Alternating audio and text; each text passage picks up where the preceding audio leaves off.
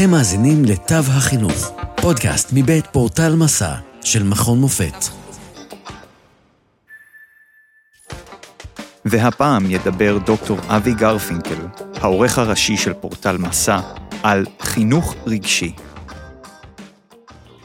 אלן דה בוטון, סופר והוגה בריטי-יהודי שקנה את פרסומו בהנגשת פילוסופיה לציבור הרחב, הקים מוסד שנקרא בית הספר של החיים, במטרה לסייע לאנשים להתמודד עם סוגיות קיומיות באמצעות תובנות מתחומי הפילוסופיה, הפסיכולוגיה והסוציולוגיה.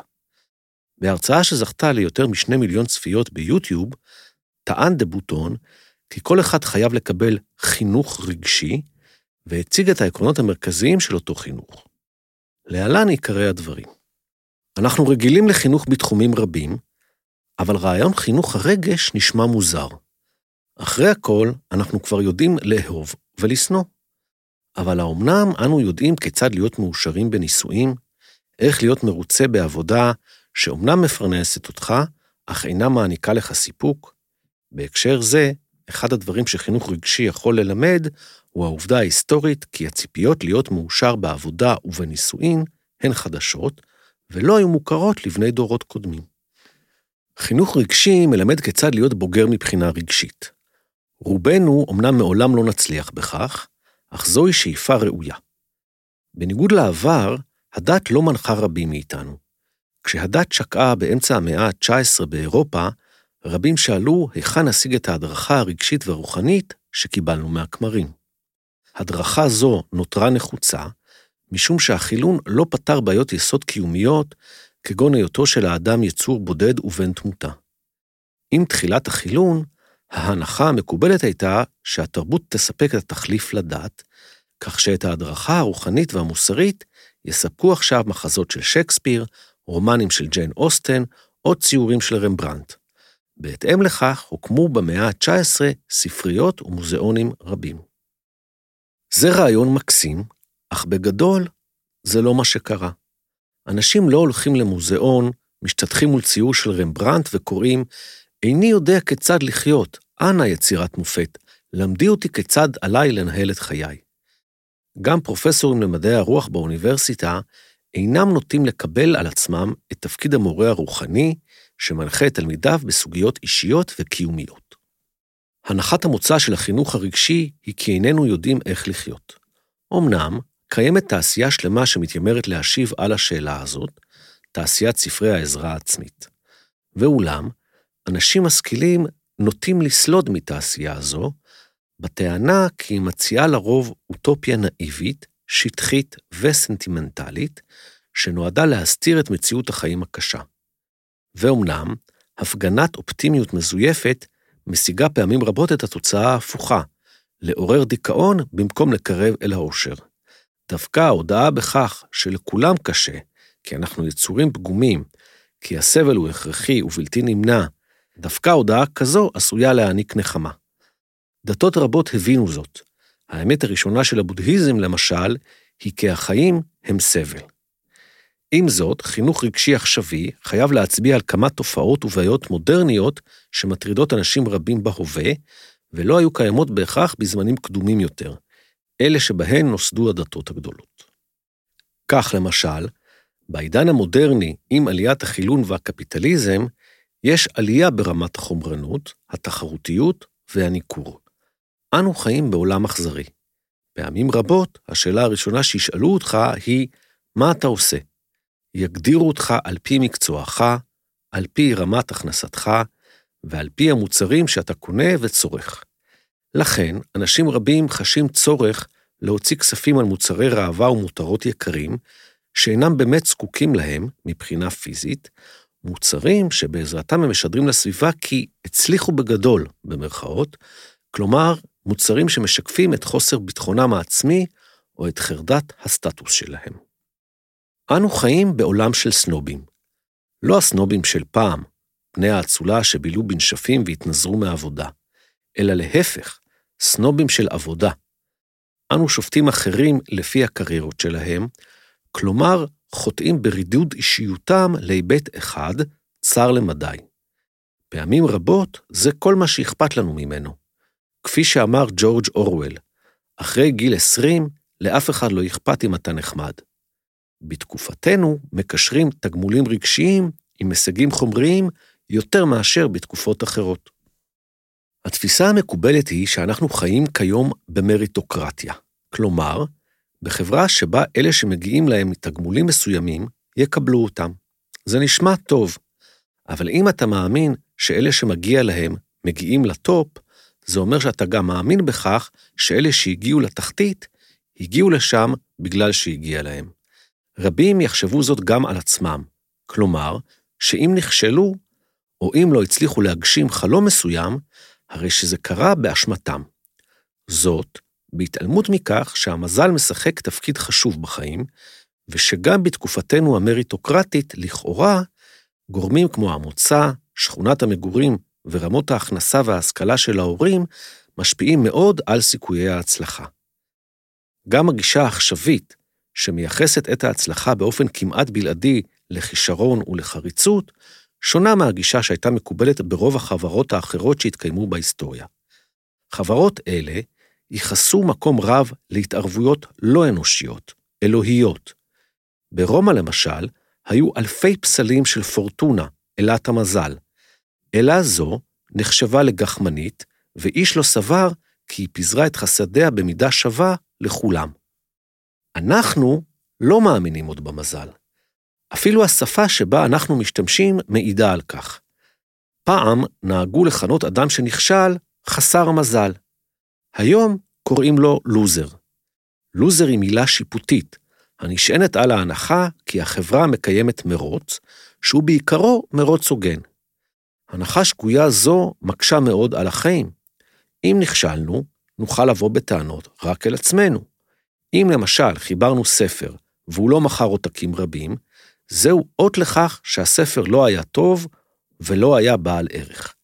זה קורה בגלל נטייה של החברה המודרנית למדוד ולכמת כל דבר, ולזהות ערך עם הצלחה חומרית או שיווקית.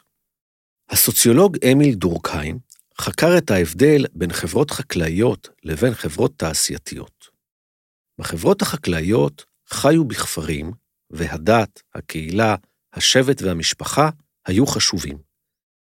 בחברות תעשייתיות, לעומת זאת, אנשים רבים חיים בערים מנוכרות ואנונימיות, מנותקים מהטבע ומאנשים אחרים, מבודדים בדירות אטומות, ומתקשים להאמין בגורמים על-טבעיים ובמערכות התגמול והמשמעות שמציעה הדת. דורקאי מצא כי שיעור המתאבדים גבוה פי 20 בחברות תעשייתיות בהשוואה לחברות חקלאיות. זאת, למרות כל היתרונות החומריים שמציעה המודרניות.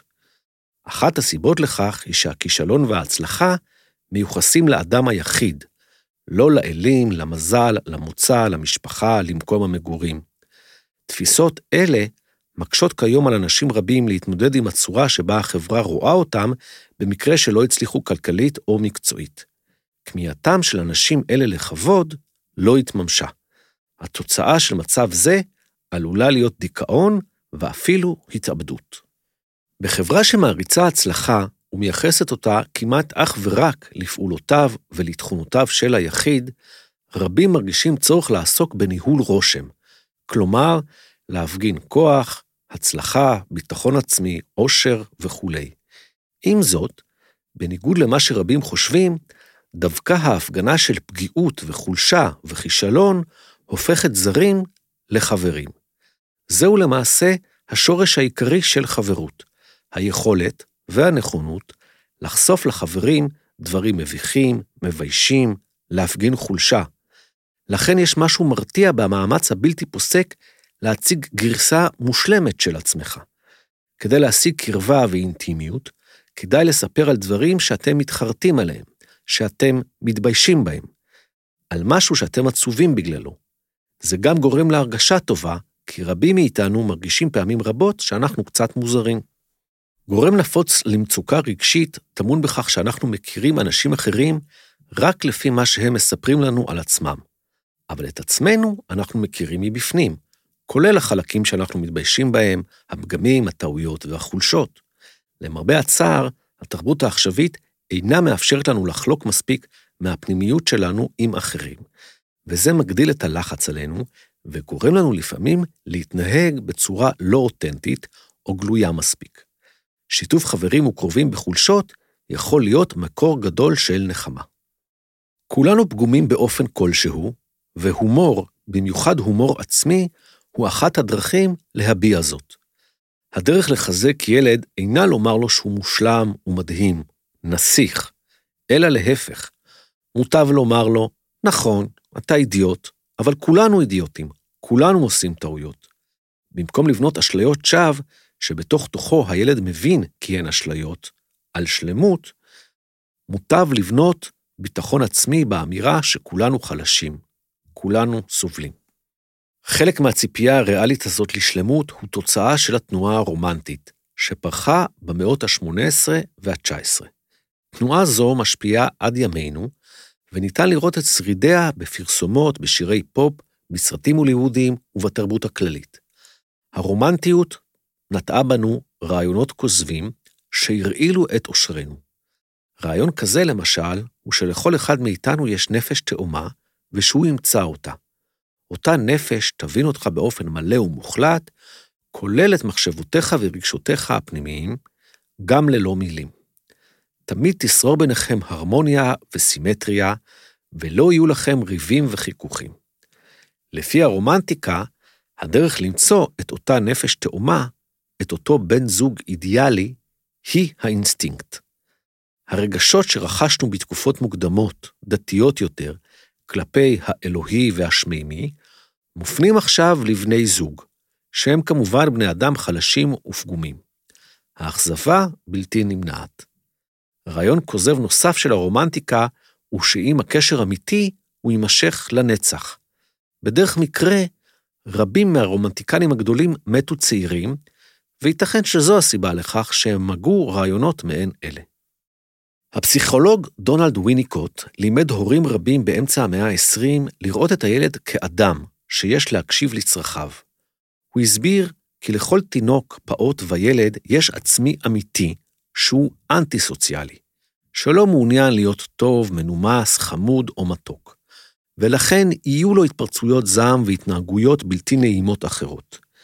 ויניקוט הסביר כי יש מטפלים והורים שלא ישלימו עם העובדה הזאת, ויחנקו מיד כל ניצן של התנהגות אסוציאלית, גם בגילאים מוקדמים מדי. אבל לפעמים מוטב לאפשר לילדים לבטא כעס, אכזבה וכולי. אם זה לא קורה, גורמים לילד לפתח עצמי כוזב מוקדם מדי. עצמי כוזב זה הינו עצמי חברתי, לא אותנטי, שמעמיד פנים שהכל בסדר. אבל מתחתיו ממשיך לרכוש האני האמיתי שאינו מקבל ביטוי. הילד שנכנע לעצמי החברתי, מנסה במידה מופרזת לרצות את המבוגרים, להרשים את מוריו וכולי, העצמי האמיתי שלו מודחק, אך לא נעלם. כך קורה שילדים וילדות טובים מפתחים מצוקה רגשית מתחת לחזית המרוצה והמרצה החיצונית שלהם. לעוד מידע, היכנסו לאתר portal.macam.ac.il p-o-r-t-a-l נקודה m-a-c-a-m.ac.il עד כאן מהפעם. תודה שהאזנתם לתו החינוך, פודקאסט מבית פורטל מסע של מכון מופת. פרקים נוספים תוכלו למצוא בפורטל מסע, או באפליקציית הפודקאסט האהובה עליכם. אתם מוזמנים לשלוח לנו תגובות, רעיונות, לשתף עם אחרים ולעשות מנוי לפודקאסט תו החינוך. נשתמע בפרק הבא.